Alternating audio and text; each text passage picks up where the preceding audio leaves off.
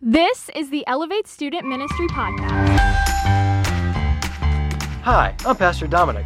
Welcome to Elevate, the student ministry of Living Word Church, where we exist to exalt Christ, make disciples, and equip the saints. Thank you for sharing some of your time with us today. May it elevate Jesus and encourage you. Let's get started. Tomorrow and tomorrow and tomorrow creeps in this petty pace from day to day to the last syllable of recorded time. And all our yesterdays have lighted fools the way to dusty death. Out, out, brief candle. Life's but a walking shadow, a poor player that struts and frets his hour upon the stage and then is heard no more. It is a tale told by an idiot, full of sound and fury, signifying nothing. That's Shakespeare's Macbeth. You know, every headstone in a cemetery represents a person. They had to be a, a baby once, they were potty trained, had to learn to use a spoon. I bet they had butterflies in their stomach on the first day of school. They had all the same feelings and hopes and hurts that you and I do. And if they lived long enough to be self aware, they probably felt the same way that you and I do about death that it's an abstract concept. It's far away and it happens to other people. You know, maybe they considered that everyone dies eventually, but they still felt indestructible, certain that they had a long time, or at least certain that old age would take a long time. But everyone buried here, whether old or young, poor or rich, weak or strong, janitor or CEO, still succumbed to the inevitable reality of death. You know, and so will we. You know, maybe a harsh truth like this can shock us out of complacency. Maybe a harsh truth like this can teach us some of the greatest truths in life. I'm excited. Well, we are here for one purpose and one purpose only to elevate. Jesus. With everything that we do, we elevate. Jesus. At school, we elevate. Jesus. Very nice, very nice. Well, welcome back to the greatest night of the week. We are diving back into Ecclesiastes. We're only spending a few weeks there, but we've been discussing Solomon's wisdom. You see, the Bible takes a very sober, a very lucid, a very realistic take on life because it's truth. Unlike a lot of preachers that are always trying to paint a facade that everything's okay, that everything's going to go well for you as long as you follow these principles that we outline. No, scripture is actually very clear and very candid and very blunt. And Solomon in his wisdom, takes life and puts it on trial. And he criticizes it and he pokes it and he prods it and he asks life, Why are you this way? And what is the point for all that we're working to, all the hard labor, all the stress that we go through all our lives? What does it total up to? And right there in his introduction, he gives the conclusion he'll give us at the end. And it's that vanity, vanity, everything is vanity. And the word vanity there is the word hevel in Hebrew, and it doesn't mean meaningless. Let's not misinterpret it. Hevel means a mist, a vapor, smoke, an illusion. So everything that we're striving for in life is hard to grab onto like a vapor. It, it's not dependable, it doesn't hold weight, it's hard to see through, it's mysterious. Once you think that you've got a good grip on things, it changes. Hevel, Hevel, everything is Hevel. And he's come to this conclusion through a long search. He's going to go through 12 chapters, but he defends this conclusion that everything is Hevel based on three premises. One, time erases everything. Two, death is inevitable. And three, life can be random. And tonight we're looking at the second one. And it's not a mistake that in Solomon's poem that he includes, that there is a time for everything. We read it last week. These verses are so critical in chapter 3, 1 through 17. The very first in his list is that there is a time to be born and a time to die. He places the reality of the cycle of birth and death at the very top of his life's ongoing seasons. This is an inescapable truth, and he dives into it. He wrestles with it. We're going to do a quick survey of Ecclesiastes tonight. Turn your Bibles to Ecclesiastes, cut them in half. If you're in Psalms or Proverbs, go right. If you're in Isaiah, go left. Remember, Solomon is someone who pursued wisdom, and God gave it to him in abundance. And with godly wisdom, continued to pursue wisdom. And so, one of the first questions he's going to ask in the book of Ecclesiastes, as he wrestles with the reality of death, is he's going to ask, Does having great wisdom give us an upper hand on death? Does that give us some measure of control? In Ecclesiastes chapter 2, he answers his question outright. Chapter 2, let's look at verse 15. He says, Yet I perceived that the same event happens to both of them. I'll rewind to verse 14. The wise person has his eyes in his head, but the fool walks in darkness. And yet I perceive that the same event happens to all of them. I said in my heart, What happens to the fool will happen to me also. Why then have I been so wise? So, does wisdom give us an upper hand on death? No. What Solomon believed was life's cheat code doesn't even give him an upper hand. He asked the same thing of righteousness. Does living righteously give you an upper hand on death? No, it doesn't. We jump forward to chapter 3. Let's look at 319. He talks about how humans are so much more significant than animals and the beasts of the field. So, shouldn't humans have a more honorable existence and leave in a more honorable way?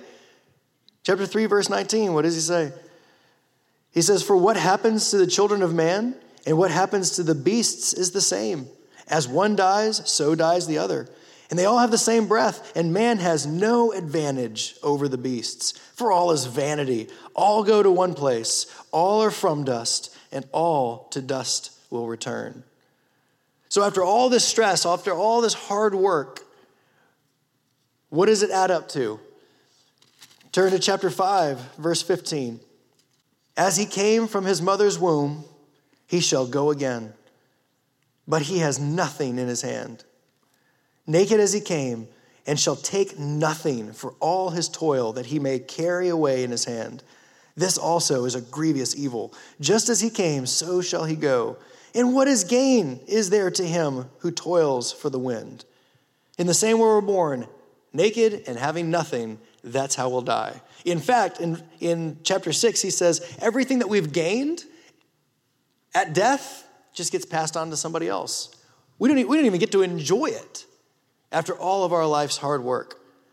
Even if man's wealth and honor are from God Himself, it's cut short by death. And Solomon comes to this conclusion that despite having wisdom, despite following the rules and amassing riches, despite doing everything within our power to fend off death, we can still be snuffed out unexpectedly. Turn your Bibles to chapter 9, verse 12. Chapter 9, verse 12. For man does not know his time, like fish that are taken in an evil net, and like birds that are caught in a snare, so the children of man are snared at evil times when it suddenly falls upon them. Do you hear his frustration? An evil net, a snare, it falls on them suddenly. No one knows the time or the hour that they'll die. And then he sort of does this, this montage and he parades before us all the things that people try to put stock into. In chapter four, he talks about how people pursue being envied by other people. And it comes up having very little meaning in the reality of death. In chapter four, also, he talks about making life about hard work or seeking popularity. In chapter five, amassing wealth. In chapter seven, chasing after righteousness or chasing after wickedness. Also in chapter 7, building a notable reputation, but the unavoidable destiny of death renders all of these as hevel. They're just mist, they're temporary, they're an illusion, they're not satisfying. When I was 16, I was driving and my vehicle had a 30 gallon gas tank. And even at $1.49, it cost me like 60 bucks to fill up. But I love driving. And so I was looking for a way to make money, and an old couple in our church asked me and my best friend if we wanted to rake leaves. And we were like, sure. And I'd been to their house a few times. We took it on. They said, we'll give you 50 bucks. And I was like, I'm in. Let's go. So early one morning, me and Anthony, we show up at their house and we rake leaves. And we rip out dead trees, we break out limbs, and we are like going to town into the dark. The next morning, we show up again and we were raking and raking. Their yard was huge, way bigger than I expected. And raking and raking and raking and raking. And suddenly around lunchtime, they came out and they were like, You guys are doing such a good job. We decided to give you 10 extra dollars. And we're like, Okay, let's keep going. And we started, it was getting late again. And we are like, This is going to turn into a three day project. So we ran and got his cousins and brought them back. And they came out finally to pay us before they went to bed because we were still hard at work. And they gave us a single check of $60 to split. There was nothing left to do but laugh. It was so comical. And late that night, we left their driveway with 92 giant stuffed black trash bags on the corner from their yard. And we left with $30 each after, gosh, 30 hours of work or something. It was crazy. You know, it was amazing that we had put all this work in for something that seemed like it was going to be this satisfying. And when we actually received it, it ended up being hardly satisfying at all. And what Sol- the picture that Solomon is painting here is that we will spend our entire lives pursuing this job position, trying to have this much money, trying to have this big of a house, trying to have this notoriety, Try to be married to this person and have the, the Hollywood marriage. Yeah, this don't work.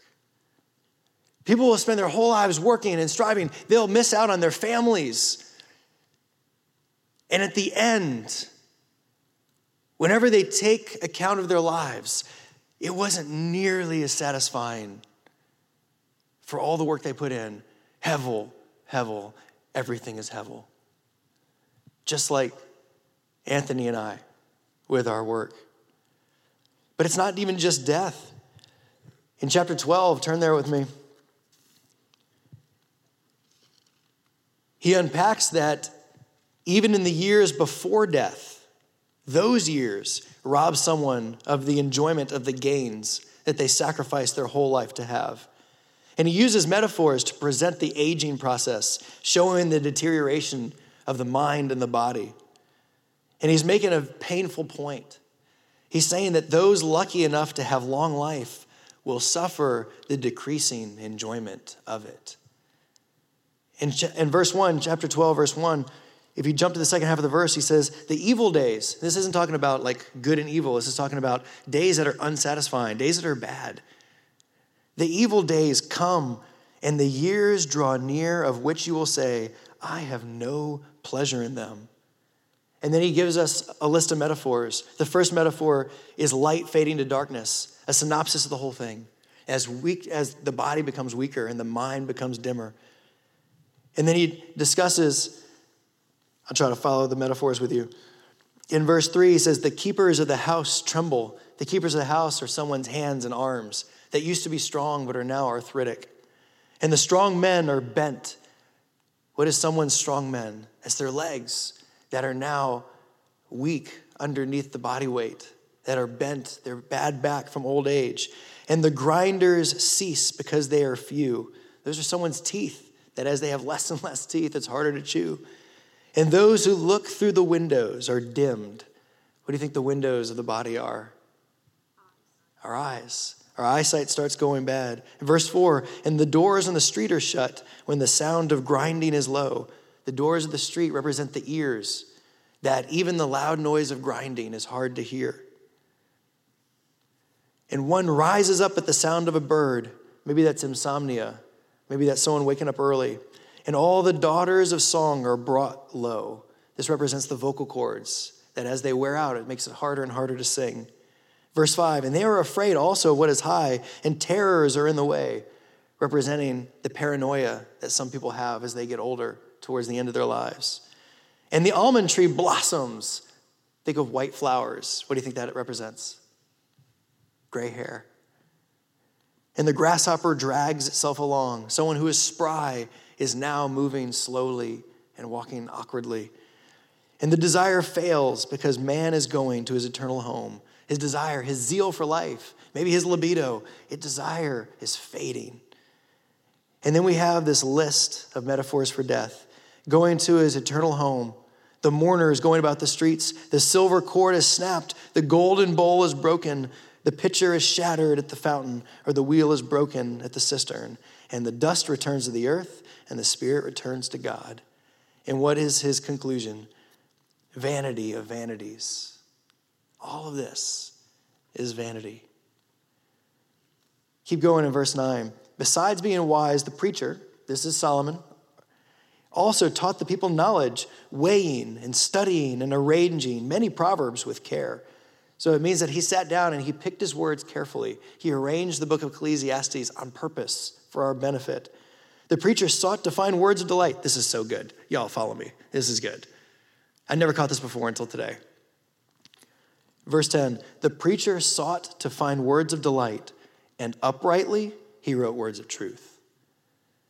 He set out to write motivational speeches, encouragement, something that's going to get you really fired up and excited about life. But he had to be honest. It was what was right, it was upright for him to bypass trying to make us feel good and just speak words of truth. We have a lot of preachers today. They're a lot more excited about getting you excited and me excited than they are just giving truth because sometimes truth hurts and it's hard to hear. Verse 11 the words of the wise are like goads. A goad is the, the stick that you use to keep an animal going the right direction. And the nails firmly fixed are the collected sayings. They are given by one shepherd. The nails represent something that's solid, stationary, it's unmoving. So listening to wisdom keeps us moving in the right direction and keeps us stable. And I love how it says that they are given by one shepherd. Is that capitalized in your Bible? So ultimately, wisdom itself is not from any man, it's by our shepherd. Why, of all the titles of God, do you think Solomon chooses the word shepherd? Jesus is the lamb. Keep going, keep thinking. Why does he choose the word shepherd? He could have called him God. He could have called him the Lord. He could have called him Jehovah Jireh. Why? Why shepherd? Because we're sheep, but that makes him our shepherd. What's a shepherd do?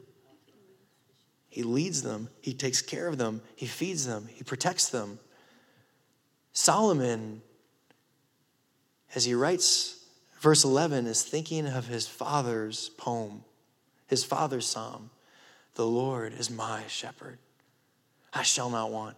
He leads me beside still waters. He makes me lie down in green pastures. He restores my soul. He leads me in paths of righteousness for his name's sake.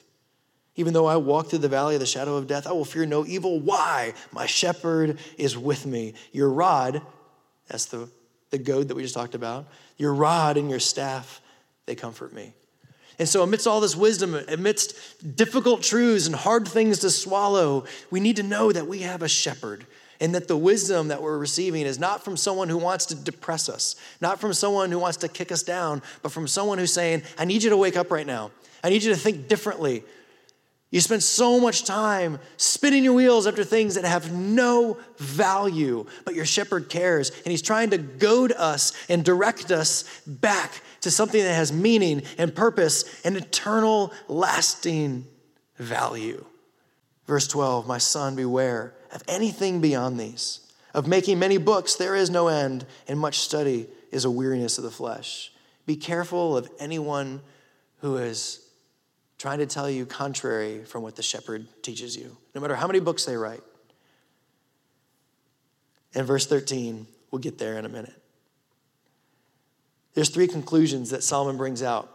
If death is inevitable, if it's real, if it's going to happen for all of us, then this demands a response. And there's three conclusions that Solomon pulls out. Is anyone nerdy enough that you actually read the novel Peter Pan? Anyone? No? Just me? No. There's this great scene, and Peter Pan is tied to a rock, and the water is rising, and it looks like he's going to drown. And in that moment, as Peter Pan is facing what he is pretty sure is going to be the end, he has this beautiful quote. He says, To die would be a great adventure. What a great perspective. And the movie Hook that came out when I was a kid with Robin Williams, at the very end, the very last line, they grabbed that line from the novel and they tweaked it just a little bit. He had been reunited with his family. And he leans out the window with, with this loving atmosphere around him and he says, To live would be a great adventure.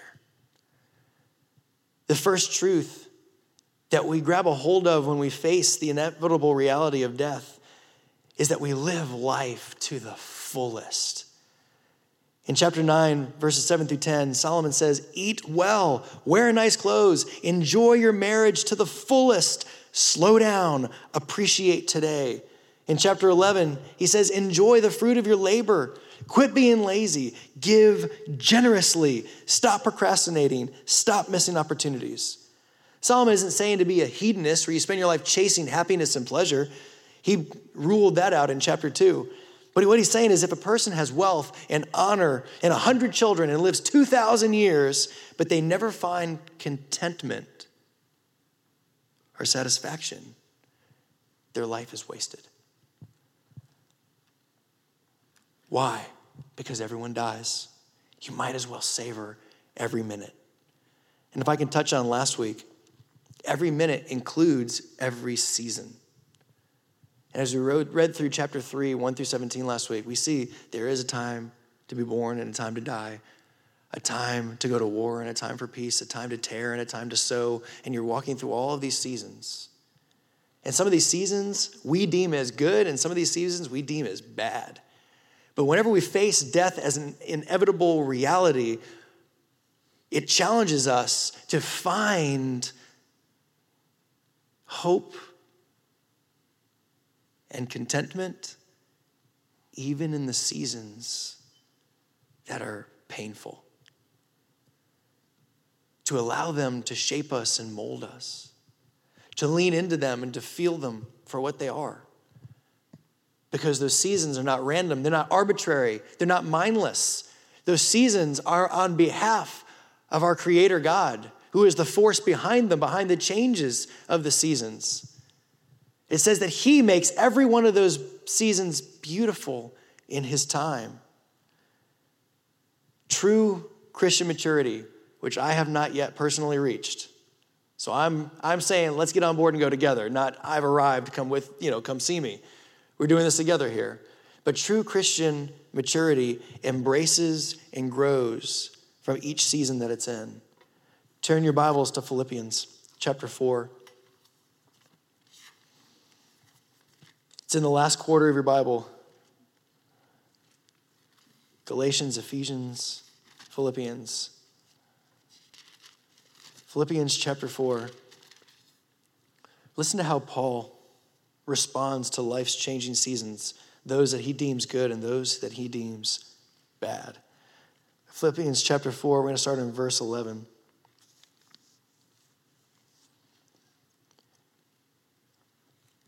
Not that I am speaking of being in need, for I have learned that whatever situation I am, to be content. Whatever season I'm in, to be content. I know how to be brought low, and I know how to abound in any and every circumstance. I have learned the secret of facing plenty and hunger, abundance and need. I can do all things through Christ who strengthens me. What is it that he can do? He can have contentment in every season.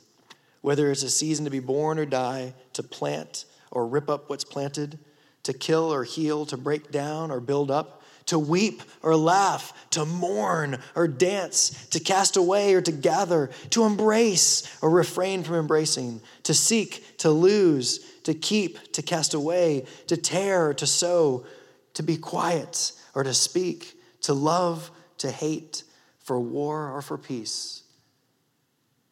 Because he can do all things for Christ, through Christ, he can find contentment in every season. Death doesn't make life meaningless. it motivates us to live to the fullest.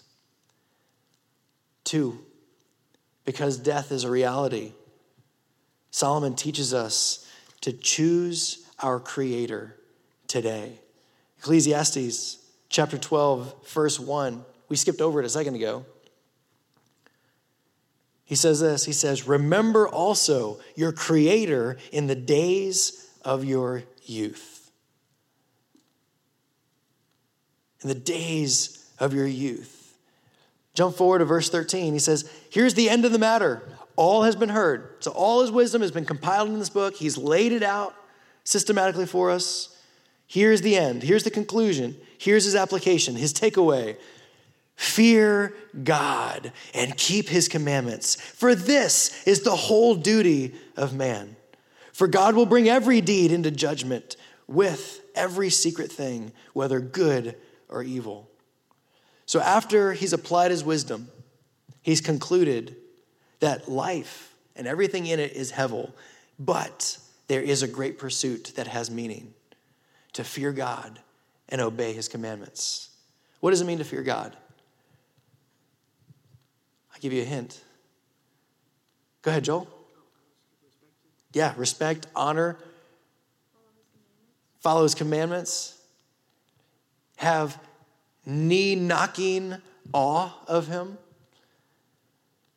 But no one is born to be their own master, the captain of their own ship. The fact that we have a creator means that we are born with a purpose and a responsibility to give due obedience to him, our shepherd, and to give him the awe, the reverence, the love that he deserves. If you're a Christian in here, your life does not belong to you. You've been bought with a high price. We are, we are servants of the most high master. And serving him is the only interest that's stable, that's lasting, that's fulfilling. But when do we serve him? 12, verse 1 Remember also your Creator in the days of your youth, as in now. Don't wait another day. While you're young, begin to walk with Him and serve Him. Put Him into the driver's seat now. Don't waste another day. There's a saying, and I couldn't find the author of the saying, but he said, I've made two mathematical mistakes. I've overestimated the brevity of life, and I've underestimated the length of eternity. Life is short. Commit to serving Him completely today. Why does it say in youth? Why not wait until you're almost dead? I've heard many people actually say, well, look, you know, I'm going I'm going to live my life and kind of do my thing now, you know, but then later when I get older, when I'm old, then then I'll, you know, become a Christian, I'll go to church, I'll do those things. Why not why not live life that way? Think about this. Like let's just think about that for a second. First, it assumes that a relationship with the Creator is a burden that needs to be put off. It also reveals that our understanding of a relationship with Him is just for our own personal gain. I'm just going to lock in whenever my eternity is on the line because I'm, you know, I'm old. It also assumes that a life of living for self is better than living for the Lord. And finally, it assumes you know when you're going to die. And yet Solomon says, like a snare, like a net, it can suddenly fall on you. Remember your Creator in the days of your youth. This attitude only results in a wasted life of chasing hevel versus a life of serving our Creator that's full of meaning and packed with eternal investments. So live life to the fullest. Choose your Creator today. And the third application of the reality of death is that those who are in Christ have no fear of death. A man or woman who fears God does not fear death. There's nothing there to fear.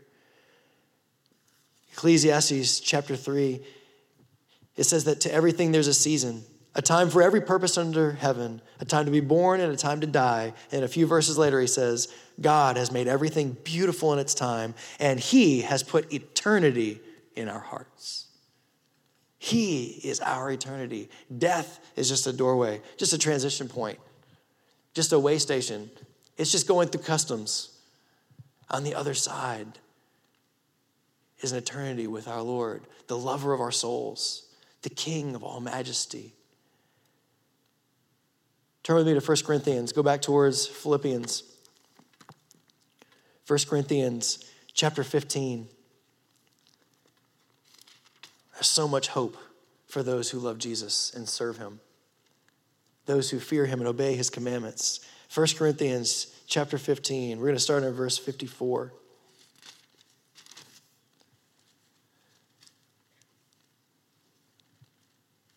Perishable means that something can be destroyed. Imperishable means that it's eternal, indestructible, okay? Verse 54 when the perishable puts on the imperishable, that's talking about us. Whenever we die and we put on eternity, God gives us glorified bodies, and the mortal puts on immortality, then shall come to pass the saying that is written Death is swallowed up in victory. Oh, death, where is your victory? Oh, death, where is your sting? The sting of death is sin, and the power of sin is the law. But thanks be to God who gives us the victory through the Lord Jesus Christ. It's like a chihuahua with no teeth. Oh, you're cute. No nipping today. Death has nothing on someone who loves Jesus. I want to kind of get sober for a minute and consider for a second what does an unbeliever lose at death?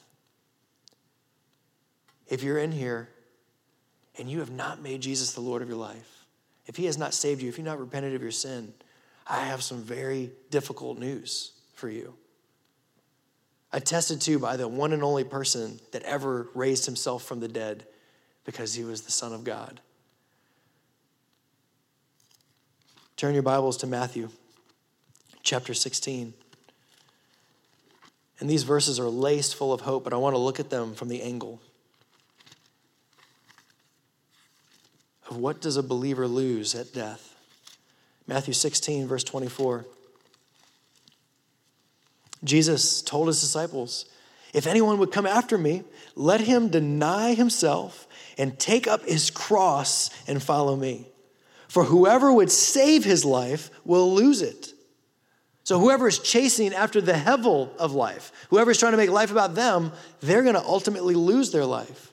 But whoever loses his life, whoever changes their priorities and gives up their lives for the sake of Jesus, for my sake, will find it. It's a trade off. For what will it profit a man if he gains the whole world and forfeits his soul? Or what shall a man give in return for his soul?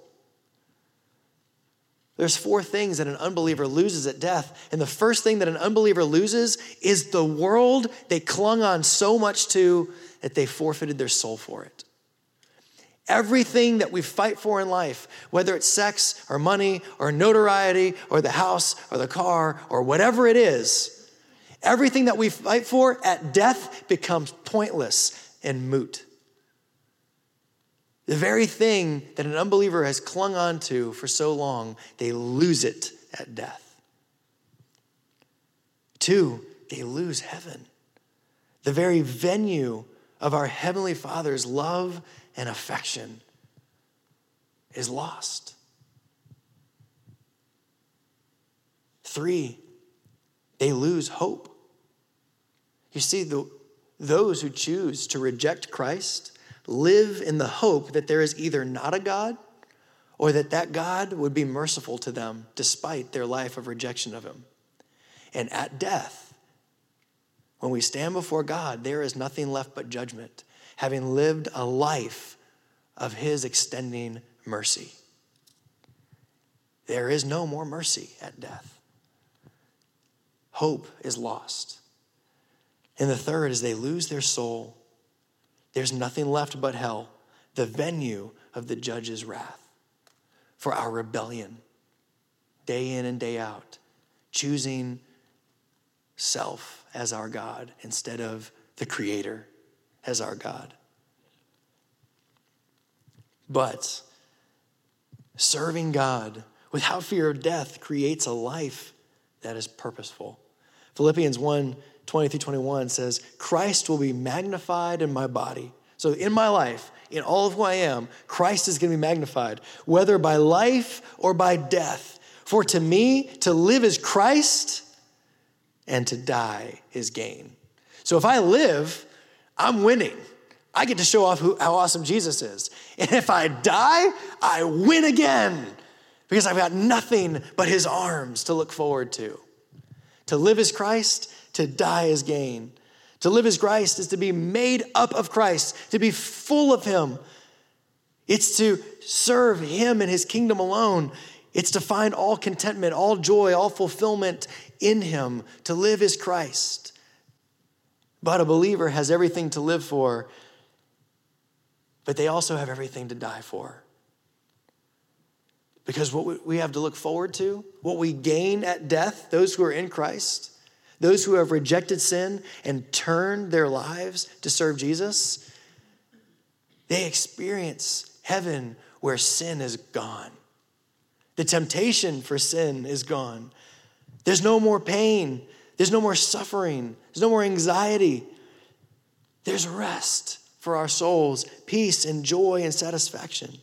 And the best part for a Christian is that death is a doorway to a glorified body fitted for heaven to dwell in the presence of a holy, loving God. On every tombstone in that cemetery that I visited today, there's like the name, there might be an epitaph, but there's also two dates the beginning and the end. And between them is the dash. Solomon is begging us, giving us the words of our shepherd to challenge us what we're going to do with our dash in between the beginning and the end. Will it be a life of purpose, which is a life for Christ, or is it a life for self? And that dash is as hollow and empty as it looks on the stone. Recap it's a fact that everyone will die. Wealth, reputation, strength, hard work, even wisdom itself can't prevent it. The reality of death renders everything that people work for as hevel. But embracing the truth should motivate us to three things. One, living life, the highs and the lows, to the fullest, savoring every season. Two, obeying our Creator and beginning now. And three, living for God's purposes while being fearless of death. So I've got two challenges for you. The first is that if you could write your own obituary, what relationships and accomplishments would you want to be known? And my challenge is that you write a list. I'd want to be known for this to my family, to my friends, to my coworkers. Here's the accomplishments I would want from my life. How would you write your own obituary? Challenge 1.2 or B consider if you wrote your obituary with the truths of Ecclesiastes in mind. How would that obituary be different and make a different list? Heavenly Father, I surrender your word back to you. Thank you for Solomon. Thank you for the years of difficulty that he went through, of anger at life, of even depression, as he searched and sought and experienced the best that life had to offer so that he could speak truth to us and remind us that there is nothing that's satisfying on the other side except to serve you, to fear you, to obey you, and Lord, to remember you today. Lord, let that be true of every man and woman in this room. In your name we pray. Amen. Thanks for listening, and a special thanks to all of you who have subscribed, shared episodes, and left reviews. If you would like to learn more about Elevate, you can visit us at iloveelevate.com and follow us on Facebook and Instagram. Thank you for everything you do that brings faith, hope, and love to the world around you. Now go, Follow Jesus.